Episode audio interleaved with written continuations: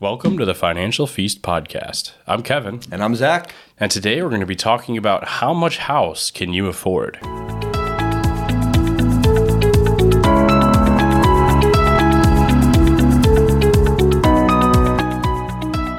Welcome back, everybody, to episode number 21. Yes, 21. Today, we're going to be discussing how much house can you afford because a lot of people, when they're looking at houses, whether that's owning houses or renting houses, yes, this does apply to renting houses as well. Yes. They overget what they can actually get. Yeah. Right? And then they kind of stick themselves. yes. and we want to avoid those issues of buying too much house. So we're going to talk today about how much house you can afford and how to figure out how much house you can afford in your own budget.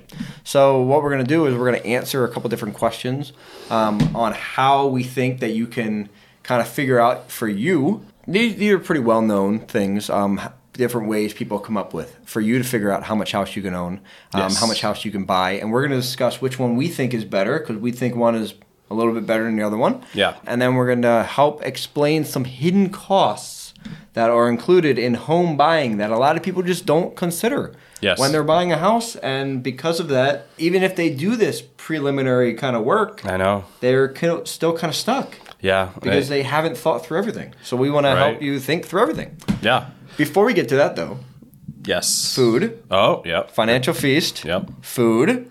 It's quick for anybody who's new. We do talk about food every single episode at the beginning for only for a couple minutes. So you can hold on for a couple minutes. If you don't want to listen to it, just fast forward it. But of course you want to listen to Of it. Of course you do. Because it's food. now. Why don't you want to listen to food? So we've been talking about steak a lot. Yes. We're going to shift to vegetables. Oh, We're doing a hard turn. that is really. I have a, a pretty strong opinion on what I think the best vegetable is. Okay. I would like to know what you think the best vegetable is. Hmm. I think that's a sticky subject because a lot of people just don't like vegetables. Yeah. But I really enjoy They're vegetables. okay. I I, like a don't vegetable. mind vegetables. Um, for me, it's I actually really like carrots. Okay. Yeah. Are you a raw carrot or are you like cooked carrot? I actually like both. I do not really have a preference on either because typically they're kind of like a vegetable that you could just it, it- goes better with other vegetables with it, mm-hmm. you know. Okay. So Okay. I really like both. How about you though? So I I love asparagus. If I had to pick Really? a vegetable that I was going to go with, Oh, it's, it's asparagus. I love asparagus. I, love I asparagus. it's okay. I know. that is that that's why I told you before this it was a hard take because Yeah. I don't think a lot of people like asparagus. I really like asparagus. Yeah, I mean, If I had to go someone out there had to buy it, right? I love it. So, and it's funny because growing up, I only ate raw carrots. I would not eat cooked carrots. And since getting married, maybe it's maybe it's like a fake, a little bit fake. But my mother-in-law makes cooked carrots, but she like boils them in like sugar, Ooh, so they're like yes. sweet and delicious. So I'll eat them. I Yeah. really like them. So I've turned my my view on cooked carrots, but. I feel like my mom would just like cook carrots in water and they would just be gross. So maybe that's why I didn't like Yeah, cooked I carrots. mean, and now they're like sweet and delicious when my mother-in-law makes Yeah, them. you got to so- put stuff with them. Yeah, Yeah. that does add to the flavor All for right, sure. That's that's where I'm at. So we got we got asparagus and cooked carrots and raw carrots. yeah, We're pretty healthy over here. I know. Um, Steak and carrots. so, how much house can you afford when you? Now you've owned a house for a while, Yep, right? I have. When you guys first houses. bought your house, your first house, yeah, Yep. because you're right. This is your second house. When you first bought your house, Yep. how much work did you do personally to get into really digging into the numbers? Because I know you're more of a numbers Yes. guy than I have been long term. Did you guys like really get into the numbers on like this is how much house we can afford before you even started looking, or did you just kind of look and then kind of go from there? I will. With the first house, we didn't really get into the numbers as much, Okay. and I learned from that. Okay. And when we got the second house, so we definitely did. I definitely did do a deep number dive uh, to make sure that everything was good. But yeah, the first house, we were more along the lines of here's how much we were pre-approved for. Yeah. Let's go out and do something. Yeah. And let's go get a house, and not really thinking of all the other stuff that goes into it. Plus, I bought a home that was built in like 1900 something. So it was super old. a lot of stuff that and there, there was with a lot of regrets. Yeah. but it, I mean, it was a good starter home. It was okay. Yeah, so for our house, we've we've lived in the same house now since we got married nine years ago, um, and for us, it was the same thing. I we we got approved for a certain amount, and we went and found the budget house that worked in that range Yep. and we've been there. And and looking back now, um, what we're going to talk about here um, is we're going to tell kind of two ways to figure out how to figure out that budget amount that you should be looking at a house. Yeah. And um, the one that we recommend, um, we were not in that range for our house, and and it's because our salaries were significantly less than they are now. So we're fine now. It- Yeah. we're we're in that range plenty now. But when we first got it, we weren't, and it, and it's worked out because we were able to make the the payments. It was just more tight than it probably should have been. Yeah. Right. So I, I just thought that was interesting because we didn't talk about that, and I think that's where a lot of people are. I think so too. I think they go to the bank or they go to a mortgage lender and they get pre-approved for a certain amount, And they think that's their just budget. Go with that. Yep. They think And- that's what we. They know. Like they know what we can afford. Let's just go with that. Yeah. And we're gonna come hard, come in with a with a strong opinion of don't do that. Yeah, Right. yes. Don't do that because the mortgage lenders out there are using different parameters to figure out the amounts that they should that that you're getting a pre-approved for. yeah. They're using credit score more than anything else. And it, and it's not wrong. It's not No. that they're bad. No. But it may it might not make the most sense for you. Yes. Right? So that's where we're at. We're going to talk about two different ways to figure out your home that you can afford. So what we're going to do really quick is I'm just going to list them out and I'm going to give a couple quick qualifiers, right? So the first one is 3 times your income. So let's say you make $80,000 as a couple. 3 times your income, $240,000. Yep. So they say you make 80 grand pre-tax, that's your total salary. They say you can then buy a house for two hundred forty thousand dollars. That's that's option number one. Yeah. Option number two is twenty five to thirty percent of your take home pay is what you should be doing to to figure out which one which what your house budget is. Yes. And that's the one. Just spoiler alert. Yeah, that's, the one that we're we leading like. to. All right. Yeah. So we're not in the three times your income. We're in the twenty-five to thirty percent of your take-home pay. So before we get deeper into this, let's do a couple quick qualifiers about take-home pay. Right. Because I think some people might be concerned about that. So first of all, how do I figure out? Or, or, or why don't before we get that, why don't you explain what take-home pay is? Yeah, it's just base. It's so it's really easy in its own sense, but it's just basically what you get in the bank after taxes have been taken out. So whatever you get deposited in your account from your job, that all your 401k may have been taken out, everything else was taken out, taxes were taken out. That is your take-home pay. Now, when we're talking about three times your income qualifier, there we're talking about gross income. Correct. And Big difference. difference with that is when you start a job, they'll say you're going to get paid eighty thousand salary a year, or you'll get paid eighty thousand a year. That's gross. That's before taxes are taken out. So three times your income, if we're talking about eighty, still the two hundred forty thousand. That's the gross income amount. Yeah. Now, when we're talking about the net income, this is you're getting paid eighty thousand a year, but we're taking home uh, the money after the taxes, so it would be less Yeah. net So, income. Uh, when we're talking about 25% of your take home, right? How do we figure out what that number is then? All right, so so we're saying we want to do take home, we don't want to do gross. We don't want to 25% of my gross because I'm Yeah. not seeing a good portion of that money because some of that's getting taxed. Yes. So I want to get after tax, post tax, take home 25% of that. Or or 30, 25 to 30. Decent range. How do I figure out that number? Yeah, so there's a couple ways to do it. Uh, what you can actually do is you can go onto smartasset.com and search take home pay calculator and you'll able you'll be able to put your location in some other kind of information and it'll do the work for you to take out your taxes. Mm-hmm. So once you have it, you can multiply it by 0.25 if you're trying to do 25% or 0.3 for 30%. Yeah. And that right there is your take home pay, 25% or 30, whatever or in between or whatever you're trying to go for at that point. Yeah. You can also just really simply just look at your pay stub, right? Yeah. You get a pay stub, look at it, and then multiply it by if you're getting bi-weekly, right? You're going to multiply it by 2 for the month and then multiply it by 12 for the year. If you're getting monthly by 12, if you're getting some random thing. This could be difficult. This we get we get a little more difficult when it comes to maybe some uh, commission-based jobs. Yeah, yeah. Where you're fluctuating a little bit, but we want to we really want to figure out that take-home pay, right? That that's so important um, because if you're working off of your gross, you're going to have inaccurate numbers, Yes. and you're really going to stick yourself. Even worse than it would be if you're going off the pre approval. Yeah. Yeah. All right. So um, why then? Kevin, do we say 25 to 30% of your take home instead of, let's say, 45% of your take home? Yeah, so this number, kind of going back to some previous episodes where we were talking a little bit about financial independence, retirement, maybe retiring early, or just retiring on time, even, it does help you get a higher rate of savings. Mm-hmm. So you're able to, if you just take 25% for where you live, you're able to then take more money and put it into savings for future accounts. Yeah. Therefore, if you can live off 25%, you have more in the back end to do other things. Yeah. So for those of you just kind of tuning in, maybe this is the first episode you've listened to. Um, episode number 19, two episodes ago, we talked about financial independence and kind of what that looks like and a little bit of a roadmap to get there that people are, are pursuing who are on that financial independence kind of track. And one of the things we talked about last week, which was index fund, long term investing in index funds. Um, this one is just affordable housing, making sure that you're not buying a house that's going to make you quote unquote house poor. If you haven't heard that term, that's just having way too much house for your budget. Yeah. So figuring out what works for you so that way you are still able to achieve your goals long term, but still live a life that's very middle class. We don't want you to be like eating, you know, mac and cheese and hot dogs for not that there's anything wrong with No, that, actually right? But mac and cheese and hot dogs. we don't want you to eating that every single meal because you can't afford anything else. Yeah. Right?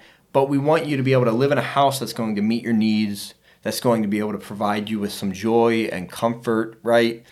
But it's not going to break the bank. Right. Okay, so that's where we're at. The 25 30% has historically been really a good way to kind of get a decent house that works for you in your budget, but still be able to hit these other goals that we're talking about as far as investing long term and, and doing these savings goals, and then still being able to go on vacation, still Yeah. being able to eat a decent amount of food and, and, and good food and, and all these other things.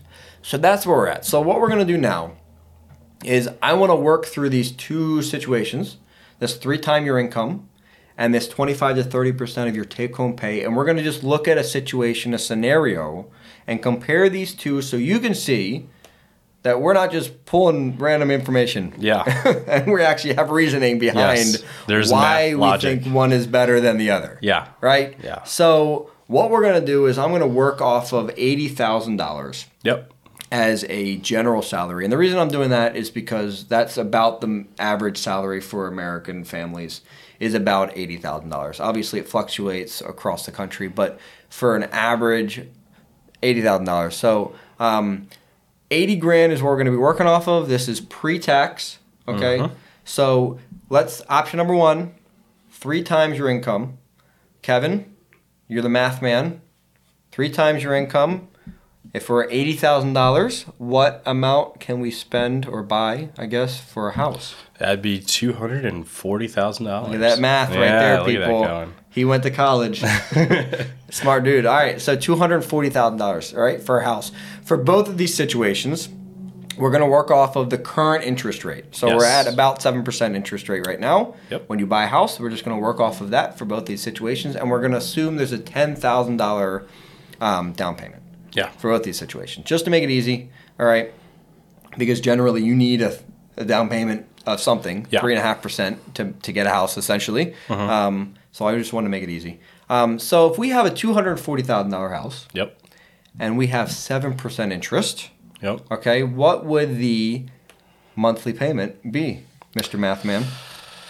It would be two thousand one hundred and eighty-three dollars. And you want to walk us walk us through where you got that number from? Yeah. Um, so basically, what we're doing is we're taking the mortgage, which would be about fifteen thirty, and we're adding one hundred and four dollars in for homeowners insurance, one hundred and sixty-three dollars in for PMI, uh, principal mortgage interest, and three hundred and sixty-eight for property taxes, all bundled up into a nice two thousand one hundred and eighty-three dollar a month payment. And really quick, can you explain what um, you, you you told us what PMI is? Can you explain why we have the PMI? Yeah, so PM yeah, PMI is we put ten thousand dollars down, which is good, right? But we did not put enough down to where the bank feels comfortable uh, with. Are they going to go into a foreclosure? All the other stuff. So the bank, to protect itself, charges a principal mortgage interest rate, where you have to pay a little bit more on each payment until you hit a certain threshold. Mm-hmm. And that's typically when you've paid at least 20% into it. Mm-hmm. And at that point, it'll come off. You no longer have to pay it anymore. But it's just a, a measure to put in that was put in, I believe, in 08 after the financial crisis, where there was all the housing issues going on. The banks kind of put that in to protect themselves. And unfortunately, if you are putting $10,000 down on a $240,000 house, you will have to pay PMI. Yeah. But it does fall off. Yeah. All right. So what we did here is three times your income, you buy a house for two hundred forty thousand dollars. Kevin walked through the, the numbers. Mm-hmm. So this is including your mortgage. Yes. This is also including not just your mortgage, but it includes your home insurance. It includes PMI, and it includes property and taxes. So all of these numbers combined is two thousand one hundred eighty-three dollars Yeah. a month. Which, if you're like, hey, I bring home. I, or I make, I don't bring home. I make 80 grand a year, $2,183. Isn't that much money, right? Every single month. Okay, so let's go to option number two, and then we're going to work through numbers a little bit more to, to really compare these two. So, option number two 25% of your of your take home mm-hmm. and then we're going to do option number 2b is 30% of your take home. We're going to Sure. do two different numbers here. Using the same thing. So we're working through um, a 7% interest rate. We still make $80000 right? Um, we're going to work through our mortgage. We're going to work through our home insurance. We're going to work through our pmi and we're going to work in the property taxes. All these numbers are included.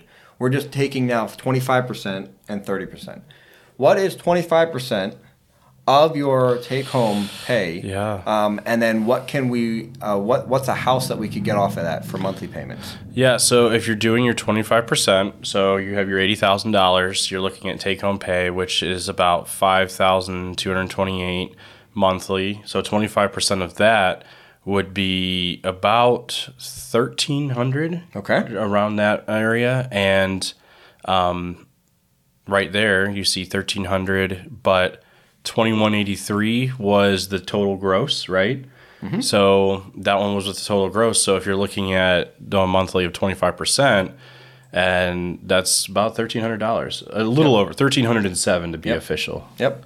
And then 30% of the same thing is 1500 Mm-hmm. Yep. about 1560 right? Yeah. So we've now dropped from $2,100 essentially.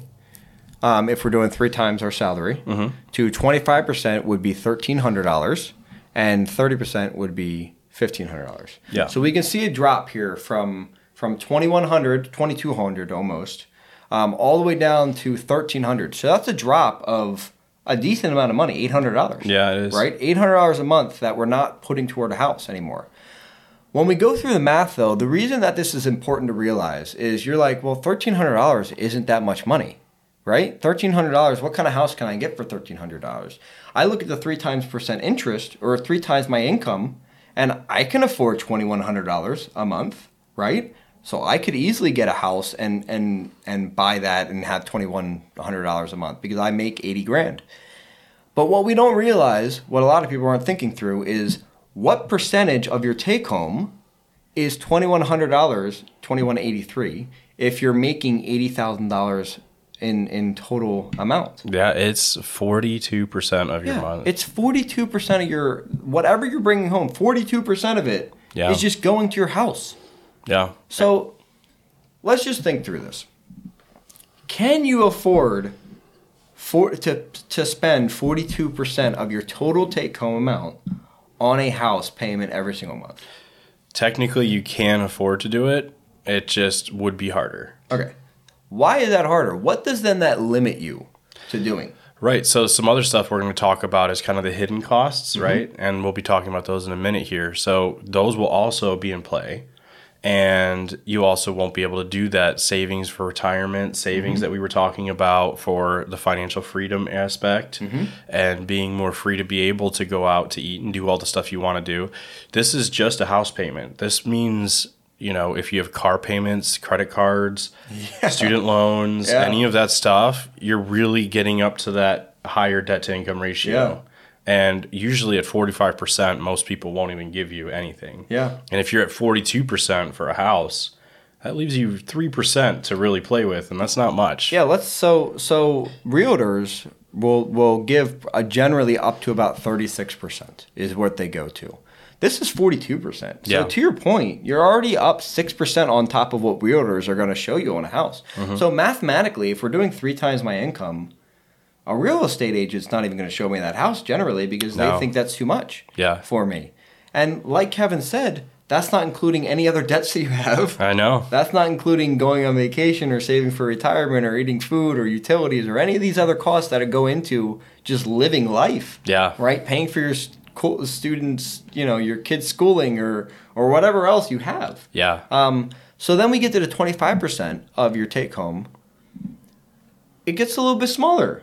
You're not going to be able to get as much of a house. You get thir- 30, uh, $1,300 a month instead of a $240,000 house. Now you're safely down to about a $150,000 house. Yeah. If we bump it up to $30,000 or 30% and we're doing 1568, we're now up to a $180,000 house. So we can it's a it's a decent drop here, 90,000 to $60,000. Yeah. Right? Can you still get a decent sized house for $180,000? It depends on your location. Possibly. Yeah. Possibly. So what we're going to do here is if this isn't working for you, right? You're at, you know what? I really want to stick at this 25%. percent Mm-hmm. I really want to stick at this 30%. But I can't find a house that really works for me. Yeah. Okay. There's facts to consider when you're buying a house. And one of the major facts to consider is interest rate. Yes. With both of these scenarios, we ran a 7% interest rate, Mm-hmm. right? That's the current rate. What is your interest rate? Do you know what your interest rate is I on your house right now? Mine is 3.2. Okay, so mine is also 3.2. I think we might be 3.21. Okay, so we're significantly lower Yes. than 7%. Significantly lower. And rates constantly are changing, yes. right? They might not drop 4% by next year, but chances are they're going to drop. They're not going to probably go much higher. They're going to drop. So what we need to think through is interest rate is a big deal. So in the in, in the illustrations above, we use 7% interest rate. Mm-hmm. Let's just imagine you're like, you know what, for now, I'm just going to rent. Yeah. Nothing wrong with renting. Nothing wrong with renting. I can't find a house that I love that I really want to sit in for and commit to for the next five to 10 years for 30% of my budget. But I can find a rental that I'm okay with for 30% of my budget. Yeah. Okay. Knowing that it's just going to be a temporary thing, maybe a year out. Let me see if I can wait a year, see if interest rates drop. If interest rates do drop from 7% to 4%, Yeah. now I can afford at 30% of my budget instead of buying a house for $180,000, not making any more money. I'm still making $80,000 and I'm still using 30% of that take home. I can now buy a house at 4% instead of 7% for $210,000. Yeah. Right? Which is only 30 grand less than the three times your income house. Yeah. That now opens up your options a lot. Mm-hmm. That might be a real big indicator that you might need to wait for interest rates to drop. Yeah, absolutely. And once again, there is nothing wrong with renting. We did do a previous episode on kind of the pros of renting. And if you know, you rent for just a year, save up that money to put on a bigger down payment so that you could afford even maybe more house. Um, that's something to definitely consider. So, yeah, when you're looking at it, the interest rate is probably the number one thing to take into consideration Yeah. for a house. And and it's really it- it's not in any of your control. You can't do anything to change the interest rate, no. but you can just wait Yeah. until the interest rate comes down, Yeah. right? So you might have to move to a lower income level area and not not lower income, but lower expense area and Yeah. get a rental there and Sure. maybe drive a little bit farther for the time being until interest rates come down. But don't just stick yourself and get something where you're paying 42% of your take Yeah. home because you really want a house. Yes. Right? That's just not good long-term financial sense. No. And also another thing to consider. So when we're looking at kind of the interest rate being the number one consideration for houses, there's other costs that actually come up that Mm-hmm. Yeah. you need to consider. So when we're talking about 25%, don't just think and the number one thing that people do is when they get that mortgage payment, they're like, that's how much it costs me to have a house. Correct. Like it's going to cost me fifteen hundred. Well, let's just move some stuff around. Okay, great. I can afford fifteen hundred, and then you get your electric bill, you get your water bill, your gas bill, your trash bill, your utilities, your your age of the house can affect these, right? So if your house is older, like when I bought one that was in the nineteen hundred, guess what? It didn't have great insulation. Yeah. So the heating bill was always high. Yeah. The electric bill was high. So um, these are things that you need to consider when you're going into your house, when you're looking at a house, making sure that, you know, if the age of the house is older, okay, how does it seem like when you walk in? Does it seem ins- does it seem cooled down? You know, like well, how does the central air work, the heat, if there is those things, mm-hmm. all these things you need to take into account, and then there's maintenance and repairs. Yeah, what's the age of the appliances? Yeah. Right? What's the age? When was the furnace replaced? When was the roof replaced? Does Yep. it need to be replaced in three or four years? How much Yeah. money is that going to cost me? Right. right. Planning for all that siding, all the big expenses that you don't really think about in a house. And this is not cosmetic. This is not like painting your house, right? Yeah. Not painting the inside of a house. That's something that you do that makes it look nice, but not necessarily a need to do. Yeah. These are things that you might need to do. Yeah, right? if your hot water heater dies tomorrow, Yes. Kevin, Yeah. you're gonna have to buy another hot water heater. Yep. Because I don't think your wife and your children, are, or you, really, frankly, I let's mean, be honest, are gonna be happy getting cold showers for the next six months. You're right, exactly. and these are big ticket items. So knowing when all that stuff is done, and you can also get a home inspection, it'll tell you all that stuff. Yeah. But um, being able to plan for that is is key. So if you have a fifteen hundred dollar mortgage payment, but you know that oh the hot water heater is going to go next year, possibly getting aside a separate fund for that when it does happen, then there you go.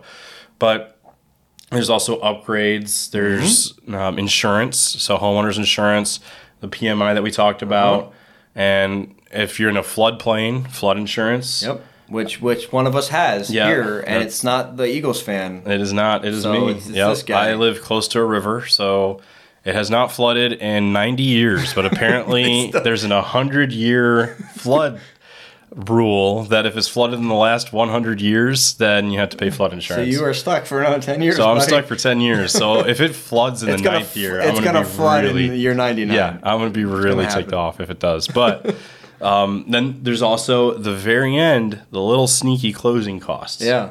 two to five percent of the actual house. Yeah, so when you buy a house, right, a lot of people are like, "Oh, I bought a three hundred thousand dollar house, so I'm I'm giving them three hundred thousand dollars."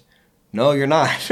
you're giving them more than three hundred thousand dollars. Why is that? Well, because you're paying somebody else that had to do all this work in a real estate company, Mm-hmm. and they're getting closing costs, which is two to five percent of your total investment. Yeah. So that could really add up, right? You could be paying seven, eight, nine, twelve thousand dollars, depending on what their costs were and what the price of your house is, on top of just your house price immediately before Yeah. you even moved in. Yeah. Right? So that's something and that gets worked into your mortgage. Yeah. Then, and that increases the number, right? So um, a lot of times we're thinking we're, we're looking at this and we're saying, oh, I have 25% of my house and I have 42% of my house in these two different scenarios. Um, well, I can afford 42%. I'd be really tight on everything, but I could afford 42%. But then what happens if you need to replace your roof and it's $10,000? Yeah. What happens if you're, um, you're, I mean, within the first two years of my living in my house, we had to replace our oven, our dishwasher, our washer and dryer, Yeah. our microwave.